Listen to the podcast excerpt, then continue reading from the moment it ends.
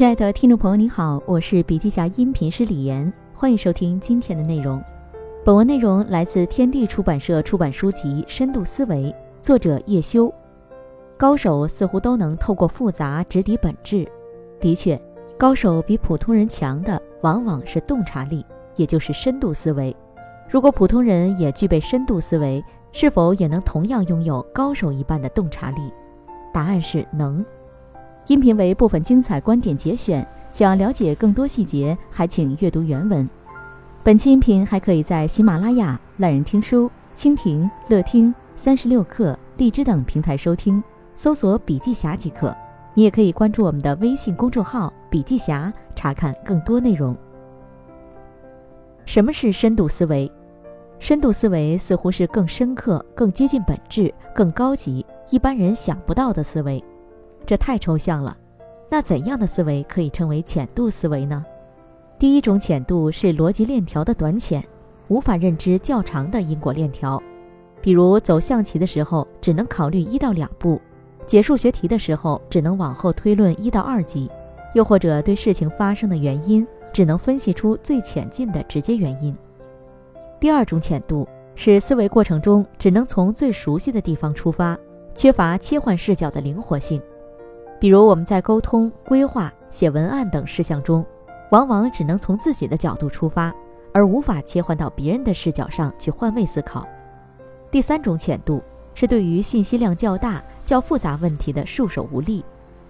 如果要求在短时间内处理大量信息，很多人的思维能力是跟不上的，大脑常常处于超载状态。心理学的研究告诉我们，这种信息过载的状态既会带来思考效率的低下，也是造成拖延症的原因之一。不幸的是，手头同时进行七八件事情，遭受大量杂乱信息的轰炸，正是现代人的工作常态。第四种浅度是只关注眼前的、近处的、近期的内容，而缺乏长远规划、全局掌控的宏观视角。比如，我们容易在日常的工作中精打细算，却未能对长期趋势进行研究、把握，并据此进行人生规划；或者，我们常常只关注和研究个体。而对个体与环境的复杂关系缺乏了解，又或者我们紧盯手头一个个零散的事项，而对整个任务的宏观流程缺乏认知和掌控。第四种浅度就是一般人思维过程中的局限和弱点，对应的能在这四个方面进行突破和改善的，则可能称为深度思维。第一，拥有较长的思维逻辑链，能够认知较长的因果链条。即训练你的思维逻辑链，让思维更加深刻。第二，能够突破自我中心的局限，灵活切换看待问题的视角，即换位思考的思维。第三，能够处理较大的信息量，在杂乱的信息流中保持思维能力，即可视化思维，看得见的思维才是好思维。第四，能够在宏观视角上分析问题，认知事物所处的生态的特性、事物的长期趋势等。从在宏观视角上分析问题这一角度出发，则为流程思维、生态思维、系统思维。刻意训练自己的思维模型，让思维变得更加深刻。思维是一根链条，越长的链条代表了越深刻的思维。人的思维可以分为逻辑思维、创造性思维、换位思维、系统思维等很多种，而逻辑思维是最基础的。逻辑思维是一切思维方式的根基。逻辑思维是什么呢？它就好比一根链条那样，从一个节点延伸到另一个节点，绵延不断。就像下象棋时，普通人思考后面一到两步，而职业棋手则会考虑十几步。可以说，你的逻辑链条延展的越长，你的思维能力就越深刻。懂得换位思考，突破自我的局限，灵活看问题。什么是换位思维呢？换位思维一般是指思考、感受别人的内心所想，并以此为逻辑起点，展开自己的推论和行动。换位思维的核心是从别人的视角出发来看待、思考问题。我们来看一个小故事：诗人赞美太阳，伟大的太阳终将降临，每一次日出给大地带来光明。太阳回应诗人：“我真没动，是地球在动。”上面诗人与太阳的小故事告诉我们，从不同视角看问题会造成不同的结果。人们常常只有一个看待问题的视角，就是自己的视角，这是人类根深蒂固的本能。但当你已经明白别人是怎么思考的，别人为什么会产生这样的想法时，你就得到了换位思维的结果。可视化思维、看得见的思维才是好思维。日常生活和工作中的问题常常非常复杂，手头有众多任务，应该先做哪些，后做哪些，才能达到最高效？由于人的工作记忆空间非常狭小，很多复杂事物都无法处理。此时，我们应该给大脑加一个外部缓存、可视化思维方法。什么是可视化思维呢？可视化思维是指将各种信息以看得见的形式集中存储在某个平面上，纸张、黑板、电脑屏幕等。储存的信息往往是文字和图形的混合体。美国前任总统艾森豪威尔创造了一个时间管理理念。在他看来，事情应该按照是否紧急、是否重要两个维度分为四大类：重要且紧急的、重要不紧急的、紧急不重要的、不紧急不重要的。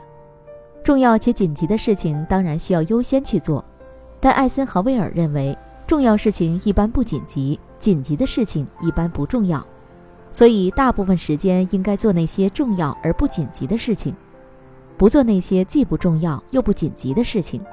并尽量减少紧急而不重要的事情，或交由他人去做。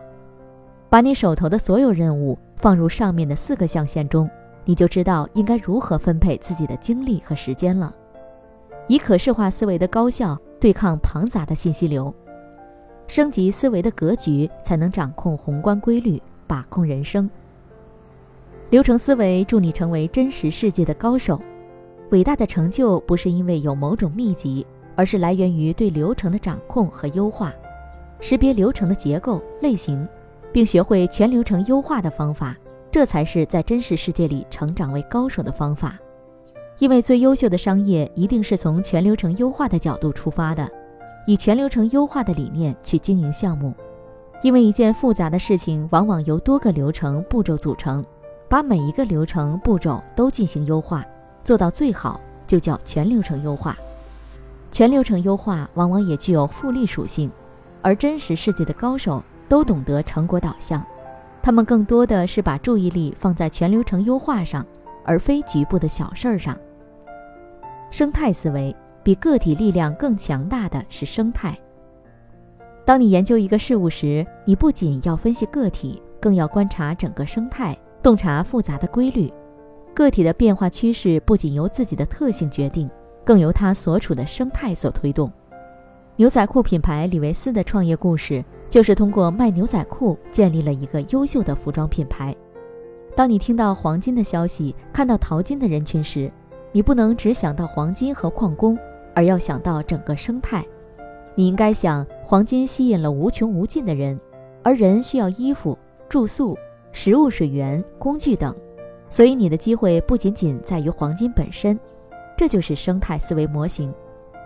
所以，所谓的生态思维，就是个体周边的环境及与环境的关系，因为这个人的生态系统会影响他的状态和决策。系统思维在更高的层面上解决问题。在复杂的情境中，往往你很难看清当下的局面，此时你就需要站在更高的层面上，以更宏观的系统的高度去看待和解决问题。我们该如何站在更高的层面上解决问题，为自己构造一个良性循环？需要经历两个步骤。第一步，在大脑中规划出一个良性循环的系统。你可以在纸上画一幅系统动力图，认真研究哪些因素影响了哪些因素，哪几个因素之间能够连接起来，形成一个不断增强的循环系统。第二步，按照规划去一步步地执行这个系统。好比我们在上班之余努力学习各种知识、技能和思维能力，一段时间后，这会提高我们的工作能力，进而做出更好的工作成果。这些工作成果会为我们带来更多的金钱，如加薪、项目提成等。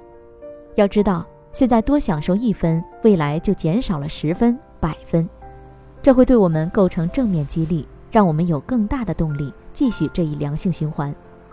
经过一次次的循环，第一轮、第二轮、第 N 轮，微小的效果会逐步放大成人生的复利系统。所以，高手都懂得在事物的前期，用系统思维为自己构造一个良性循环。这不正对应了巴菲特所说的“长坡厚雪”吗？在这个高压、高竞争的时代，处处充斥着阶层固化的焦虑，而深度思维将成为这个时代个体崛起的最可靠武器。深度思维的技术与格局是每一个普通人都应该认真研究和学习的能力，毕竟它是一个杠杆，让我们花费最小的力获得人生最大的利。懂得深度思维，方才掌握了这个世界真正的捷径。好了，亲爱的听众朋友，今天的分享就到这里，感谢您的收听。